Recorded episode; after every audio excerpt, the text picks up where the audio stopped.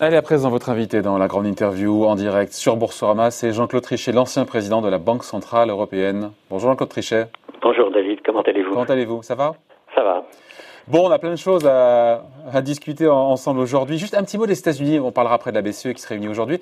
Un petit mot des États-Unis. On a eu la, le chiffre de la croissance, la décroissance américaine, un petit moins cinq pour cent, moins quatre virgule huit pour cent euh, au, au premier trimestre.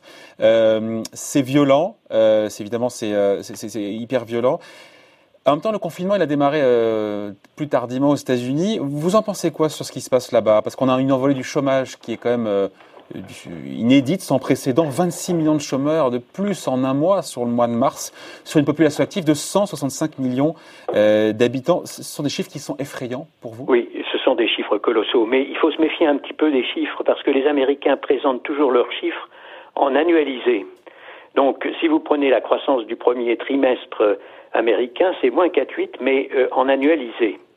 Ce qui veut dire, si vous voulez, que euh, ça ne se compare pas euh, à la zone euro avec euh, ses moins trois virgule huit ou à, ou à la France avec ses moins cinq virgule huit. Si vous voulez, on est, nous, on est trimestre sur trimestre, donc on mesure la diminution par rapport ouais. au dernier trimestre de l'année précédente. Donc c'est, mais, c'est donc pire en France, parce qu'en mais, France, quand on fait moins cinq, on en parlait juste avant avec sûr, le point, bien. Quand on fait moins cinq virgule huit, si on devait annualiser comme les Américains, on serait à moins vingt. Oui, mais nous, nous n'annualisons pas. Et, et, ce, et à mon avis, ce n'est pas une très bonne idée euh, que de faire comme les Américains. D'ailleurs, les Américains s'attendent entre nous En, à moins trente pour cent annualisé pour le deuxième trimestre. Ouais. Donc là, on sent qu'il y a un, un retard. On l'a observé, ce retard. Hein. Le coronavirus a frappé les États-Unis avec un certain retard par rapport aux Européens. Donc il n'est pas tellement étonnant euh, que les chiffres euh, soient euh, beaucoup plus graves aux États-Unis à Q deux, au deuxième trimestre de cette année, euh, par rapport à, au premier trimestre.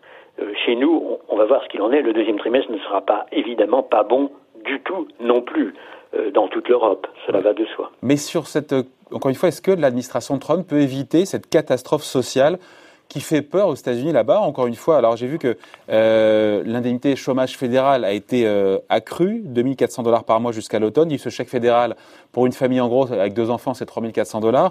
Mais est-ce que c'est suffisant quand on sait qu'un Américain sur deux, nous rappelait la Fed récemment, n'a pas quatre cents, enfin un peu moins de euh, quarante pour cent des ménages américains n'ont pas quatre cents dollars d'avance sur leur compte en banque en cas de pépin. Comme, comme vous le savez bien, David, la grande différence entre l'Europe et les États-Unis, c'est qu'il n'y a pas de, de filet de sécurité euh, aux États-Unis, du moins certainement pas celui que nous avons en Europe. Donc c'est pas du tout étonnant, en effet, euh, qu'aux États-Unis, on observe un drame social absolument considérable, qui, n'est, qui est beaucoup plus grave évidemment euh, qu'en Europe, même si nous, nous payons tous un prix très lourd euh, pour cette pandémie mondiale. Euh, s'agissant des États-Unis, je crois que ça va, ça change en ce moment très profondément euh, les, les différences euh, entre euh, les dogmes américains. Par exemple, l'idée selon laquelle l'État ne doit pas intervenir et l'État doit rester euh, très, très prudent et très muet dans, les, dans toutes les circonstances. Tout cela est complètement balayé, évidemment, par les circonstances présentes. Et toutes Ils les sont sensibilités... en train de s'européaniser, les Américains ? Je crois. Je crois qu'une des leçons de, de cette crise, pour les Américains, sera en effet, je ne sais pas si on peut appeler ça européanisation, parce que euh, il y a... Euh, de la même manière, d'autres pays, pas simplement européens, qui sont très attentifs à la, à la cohésion sociale et au renforcement des, des solidarités. Mais c'est vrai que, de ce point de vue-là, les Américains vont changer assez profondément, à mon avis. Et ce sera une bonne chose. Ouais. Et pour vous, l'administration Trump en fait suffisamment parce que il y a cette question directement, et ça fait deux questions en une, pardon, mais cette fragilité financière des ménages américains, est-ce qu'elle peut dégénérer, c'est ce qui fait peur, en défaut, en, en défaut sur des crédits auto, des crédits à la conso, des crédits immobiliers, euh, des ménages qui pourraient plus parce qu'ils sont au chômage, voilà, rembourser le, leur traite, leurs échéances, et donc indirectement, et vous me voyez venir, mettre en difficulté les banques américaines. Non, non, il y a, enfin, comme vous le savez, d'ores et déjà, les marchés américains ont dû euh, avoir euh, un soutien incroyable de la part de la Banque centrale américaine, et c'était nécessaire parce que sinon il n'y avait plus de liquidité du tout, et en effet, une catastrophe épouvantable se dessinait. Donc euh, les, les risques sont toujours là.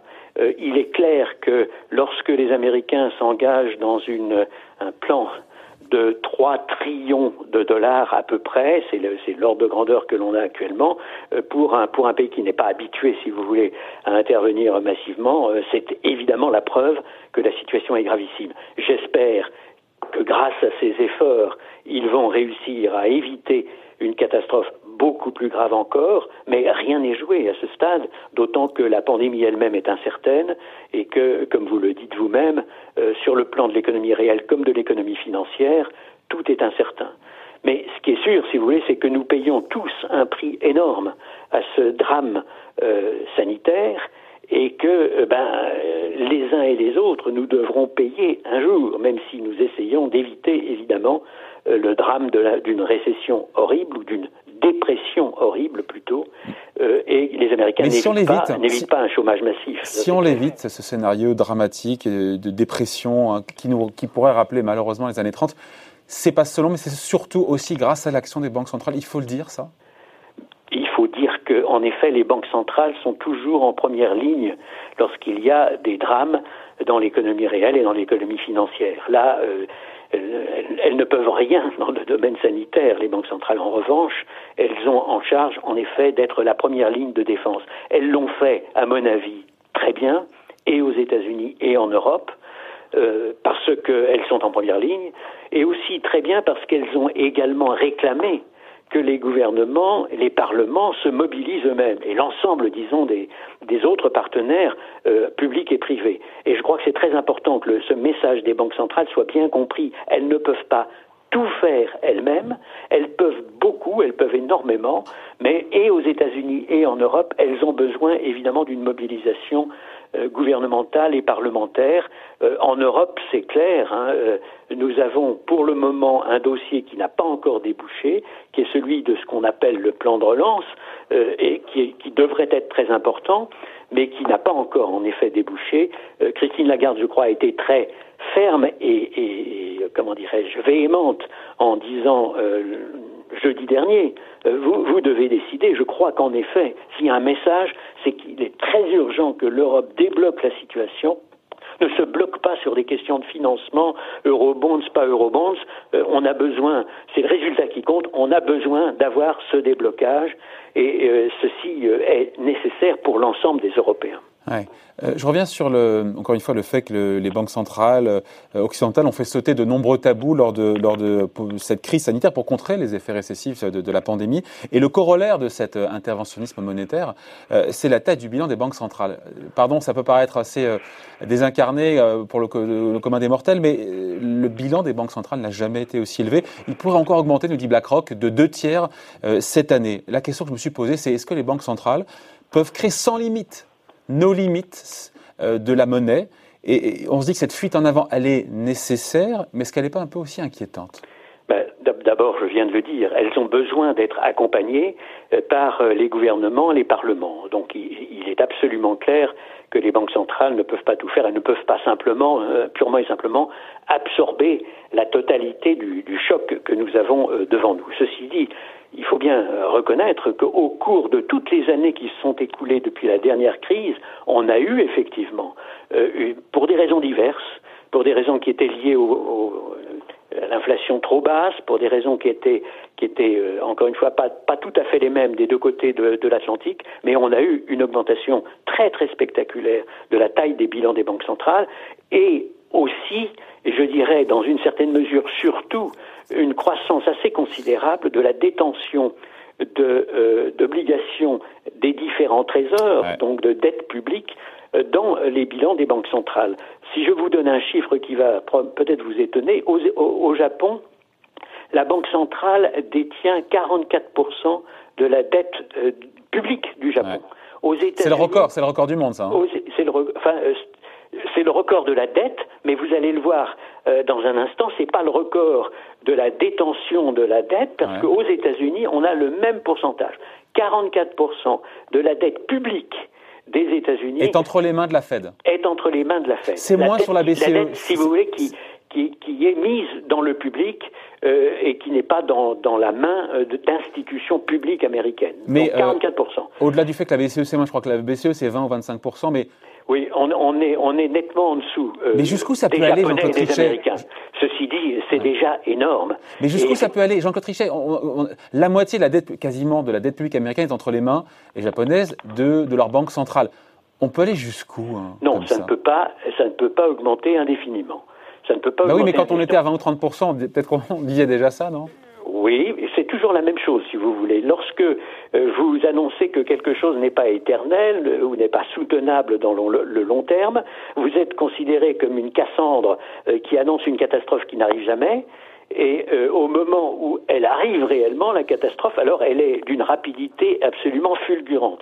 Il est clair qu'il faut être conscient du fait que parce que l'ensemble des pays avancés ont géré de manière nonchalante euh, leurs euh, leur finances publiques d'une manière générale, on se retrouve aujourd'hui dans une situation déjà vulnérable, alors qu'il y a de bonnes raisons, en effet, euh, de contrer, disons, cette pandémie et ses conséquences redoutables. Donc, conclusion, il faudra à l'avenir que l'on soit beaucoup plus sage en matière de gestion des finances publiques, aux États-Unis, au Japon et en Europe, je dis dans, dans l'ensemble des pays avancés. Ça, c'est clair. C'est clair, même si euh, ce n'est pas euh, agréable à dire aujourd'hui, parce qu'aujourd'hui, on ouais, a besoin, ça, c'est, en effet, Jean-Claude de faire Trichet, des efforts. C'est inaudible. Ça, aujourd'hui, c'est inaudible. On est en plein milieu de la crise. C'est... Là, on se projette dans l'après. Le problème, si vous voulez, c'est que euh, nos, nos sociétés ont une tendance à raisonner à court terme euh, qui est terrible. Et en effet, ça a été inaudible, même après la crise précédente, alors même qu'on avait, en effet, analysé la crise précédente comme étant, dans une large mesure, une crise de l'endettement. Ça ne nous a pas empêché de continuer à nous endetter, et parfois, d'ailleurs, avec euh, l'approbation euh, de, de certains économistes. Euh, je crois que euh, il faut, en effet, que nous puissions être beaucoup plus lucides et beaucoup plus conscients euh, des difficultés que nous aurons à l'avenir si nous continuons comme ça. De toute manière, ça ne peut pas continuer indéfiniment, parce qu'il y a un moment, si vous voulez, où vous perdez la confiance du reste du monde. Je parle des pays avancés, hein, et malheureusement de tous les pays avancés, euh, sauf très rares exceptions.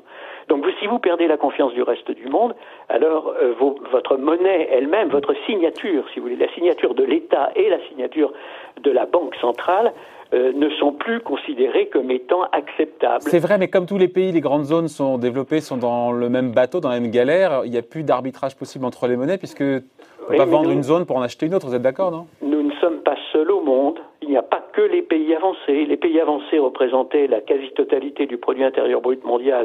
Euh, et les États-Unis, d'ailleurs, euh, euh, plus de la moitié du produit intérieur brut mondial au lendemain de la Deuxième Guerre mondiale.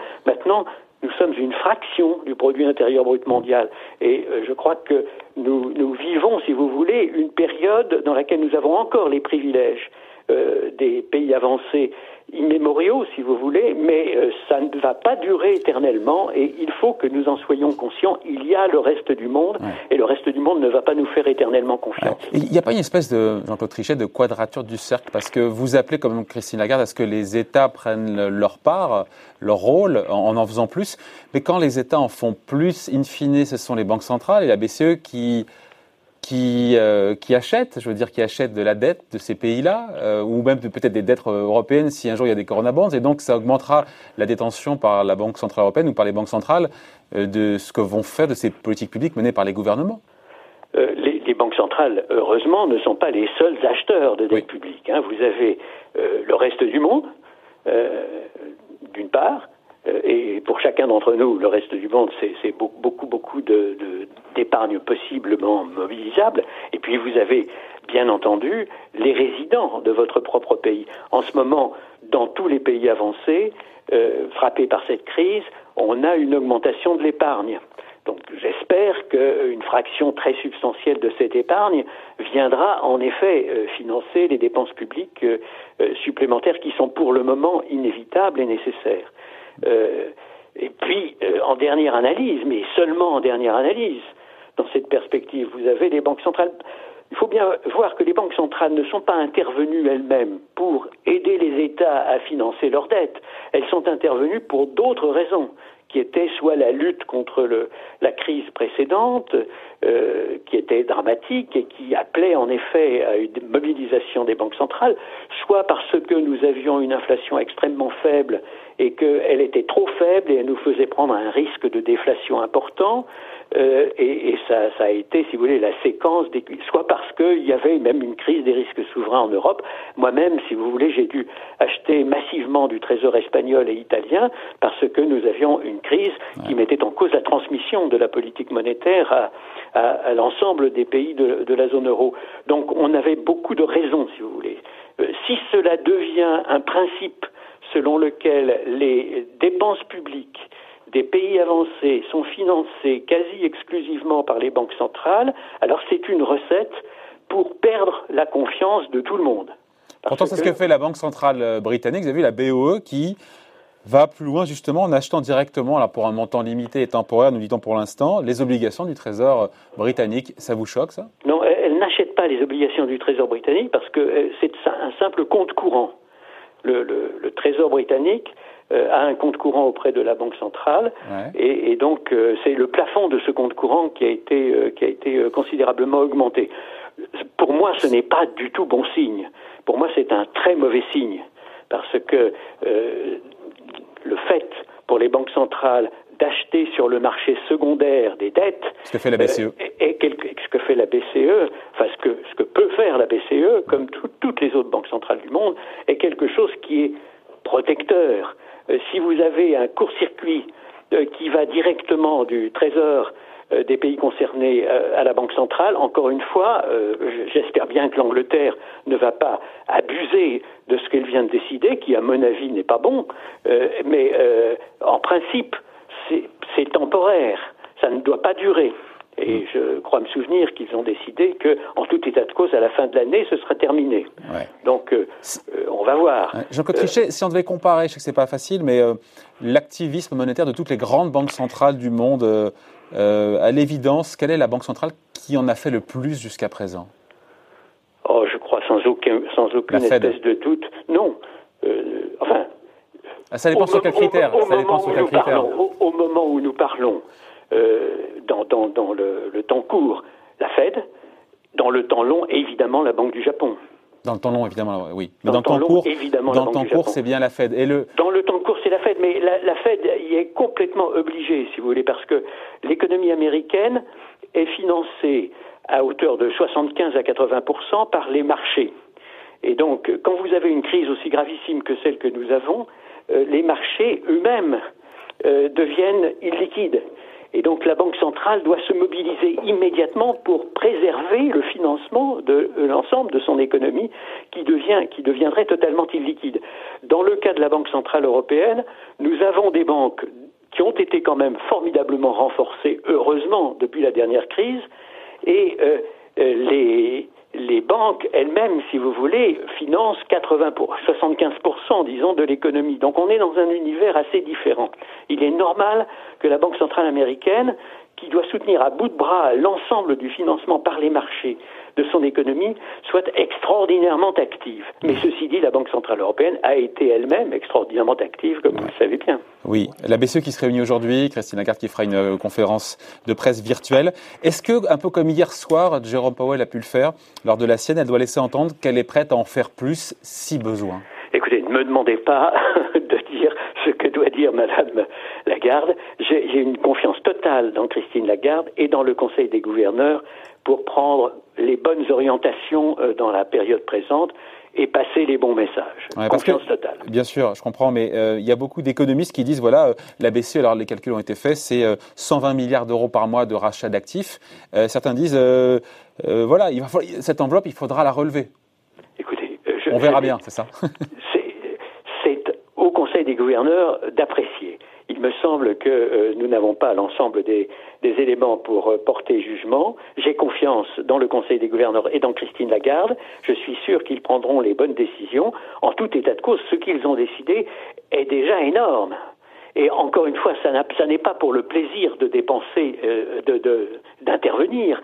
C'est parce que euh, il y a des problèmes qui se posent dans un certain nombre de marchés. La Banque centrale fait elle-même des efforts colossaux pour que les banques commerciales puissent prêter à l'ensemble de l'économie européenne, avec notamment la, le fameux le refinancement à long terme ciblé, qui est une mesure extraordinaire qu'ils ont décidée et qui doit permettre de refinancer les banques à moins zéro virgule soixante-quinze pour cent. Mais ça, c'est, euh, Jean-Claude Trichet, ça, c'est les T L T R O, oui. ils existaient déjà au moment de la crise financière ils précédente. Mais ma question là, c'est qu'est-ce qu'elle fait de plus de nouveau, la B C E, qu'elle ne faisait pas lors de la dernière crise, dans les nouveaux instruments qui ont été utilisés? Elle, elle a fait masse de tous les instruments qu'elle possédait, plus la, la, la fameuse euh, pandémique, euh, le, le, le programme pandémique, ouais. disons, qu'elle a décidé de, de sept cent cinquante milliards d'euros, et qui, lui, alors, peut intervenir avec une flexibilité très grande. Tout, toutes les mesures précédentes, si vous voulez, étaient, sauf peut-être le, le S M P de montant, euh, qui était là euh, pour s'assurer, encore une fois, que la politique monétaire était transmise convenablement dans l'ensemble des pays de la zone euro. Mais là, nous avons affaire à une utilisation très, très flexible. Et ouais. c'est, c'est, j'insisterai sur cette flexibilité. Le fait de pouvoir, euh, d'avoir fait sauter le taux par la, par la Banque Centrale Européenne. Elle a aussi montré de la flexibilité dans l'éligibilité euh, des garanties qu'elle accepte euh, en contrepartie de ses refinancements. Donc, elle a, elle se montre, si vous voulez, en ce moment, extrêmement flexible dans beaucoup de dimensions traditionnelle d'intervention de la Banque centrale. Est-ce qu'on peut, on parlait tout à l'heure de la Banque centrale japonaise, est-ce qu'on peut un jour imaginer la B C E imiter la Banque du Japon et acheter des actions, des E T F sur actions? Ou est-ce que ce n'est pas souhaitable? Écoutez, euh, encore une fois, si la Banque du Japon a fait cela, c'est parce qu'elle était dans une situation qui était vraiment dramatique. Euh, j'espère bien que nous n'allons pas être dans une situation dramatique. Euh, en Europe et aux États-Unis d'ailleurs, la Banque centrale européenne intervient dans, des ma- dans les marchés privés. Elle intervient euh, et elle s'est donné la capacité d'intervenir euh, dans les marchés privés. Euh, acheter des actions, c'est, en, c'est un pas supplémentaire. Qu'a fait la Banque centrale suisse, la B N S? Elle le fait aussi. Donc pour vous, c'est pas souhaitable qu'une banque centrale achète des actions? Je n'ai pas dit que c'était un principe. Euh, je, je pense que cela serait la manifestation du fait que la situation est encore beaucoup plus grave que celle que euh, on avait anticipée. Et j'espère bien euh, qu'on n'aura pas à observer une situation encore beaucoup plus grave. Mais vous ne l'excluez pas si, si, si le besoin se, se faisait sentir, j'ai envie de dire. Il ne faut jamais dire jamais. bon, mais, on, on mais, va mais encore une fois, ce serait hein le signe d'une aggravation formidable, de la, formidablement grave de la, de la situation. Et donc, je, je ne le prévois pas pour le moment. Et, et je, évidemment, je ne le souhaite pas, mais je ne le prévois pas non plus. On va se quitter là-dessus. Juste un, un dernier petit point sur les marchés financiers, pour le coup. Euh, depuis le point bas des, des indices boursiers, euh, qui avait décroché au pire en mars de quarante pour cent en ligne droite, les indices boursiers ont repris euh, vingt-cinq pour cent. Euh, est-ce que pour vous, ce, ce rebond est justifié parce que voilà, il y a eu l'activisme, les mesures monétaires, les mesures budgétaires, même si quand on voit les chiffres du chômage, les chiffres de décroissance, euh, on se dit que ça ne plaît pas pour le commun des mortels qui se dit oh là là, mais il y a du chômage, il y a, de la, il y a le P I B qui baisse comme jamais, et puis les marchés actions qui remontent de vingt-cinq pour cent. Vous en pensez quoi? Écoutez, les, les marchés, c'est, c'est fait pour monter et descendre, monter et descendre, monter et descendre. Ça vous montre à quel point d'ailleurs l'idée que les banques centrales interviennent de manière régulière euh, euh, sur ce genre de marché est une idée euh, qui euh, demande à être regardée de très très près, on vient de le dire à l'instant. Je ne me prononce pas sur le point de savoir si la baisse initiale était euh, juste, si la remontée partielle euh, est juste. Je crois que nous, nous ne savons pas encore où nous allons, malheureusement. Le, la pandémie est loin d'être terminée dans le monde entier. Les épidémies sont loin d'être terminées dans chacun de nos pays. Les conséquences économiques et, et financières sont, sont multiples. Mais si vous le permettez, un, un mot pour oui, terminer de mon côté. Oui. La coopération internationale est plus nécessaire que jamais dans le monde d'aujourd'hui. La pandémie, c'est un phénomène mondial. Cette coopération Ce, est totalement absente hein, aujourd'hui. La coopération a été absente. Elle a été absente au début. Il n'y a même pas eu, si vous voulez, une réaction du G vingt. Ce que j'ai déploré moi-même publiquement à plusieurs reprises parce que je pensais que c'était absurde. Alors que dans la crise précédente, on avait eu une mobilisation du G vingt et on a toujours, si vous voulez, une coopération très timide, mais pour de bonnes raisons, si je puis dire, hélas, parce que le national-populisme aux États-Unis domine, le national-populisme en Inde domine, le national-populisme au Brésil domine, le national-populisme en Russie domine, et cetera. Donc on est en présence, si vous voulez, d'un environnement culturel mondial qui est très, très adverse lorsque nous avons à faire face à des problèmes qui sont évidemment mondiaux. Et donc cette absence et, de coopération internationale, ça vous inquiète? Et donc je, j'espère ardemment que la dureté des temps, la difficulté des temps, va mettre l'épée dans les reins de l'ensemble des partenaires du monde, des, des grands pays euh, systémiques du monde, et qu'on va avoir une vraie mobilisation pour euh, la, le, le temps présent, et bien entendu pour tous les problèmes que nous devons avoir, que nous allons avoir à affronter à l'avenir au niveau mondial. Nous sommes, on le voit bien avec la pandémie, il y a une seule, une seule espèce humaine. Nous sommes tous attaqués par le virus dans les mêmes conditions. Nous sommes tous habitants de la planète. La, la, le sentiment, si vous voulez, de l'appartenance au même monde devrait nous forcer. Mais c'est euh, pas un vœu pieux, Jean-Claude Trichet, c'est pas un vœu pieux, non, même si c'est non, nécessaire. Est-ce que vous n'avez pas le sentiment de prêcher dans le désert, parce que donc, concrètement, on voit rien pour l'instant, on voit rien venir. Non, non, on a, on a commencé à voir une certaine mobilisation du G vingt, une certaine mobilisation du F M I, de la Banque mondiale, la prise en compte des problèmes que les pays en développement et les pays euh, euh, comment dirais-je, les plus pauvres de la planète euh, connaissent. On, il y a des initiatives pour qu'il y ait des rééchelonnements de dette pour ces pays-là. Enfin bref, non, je ne, je ne peux pas être entièrement négatif. Mais le, dé, le début a été totalement catastrophique.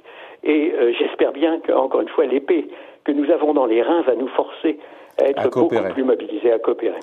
Merci d'avoir été avec nous, Jean-Claude Trichet, c'est toujours un plaisir. C'était un plaisir. À bientôt. Jean-Claude Trichet, donc, a été la grande interview en direct sur Boursorama. Merci beaucoup, au revoir.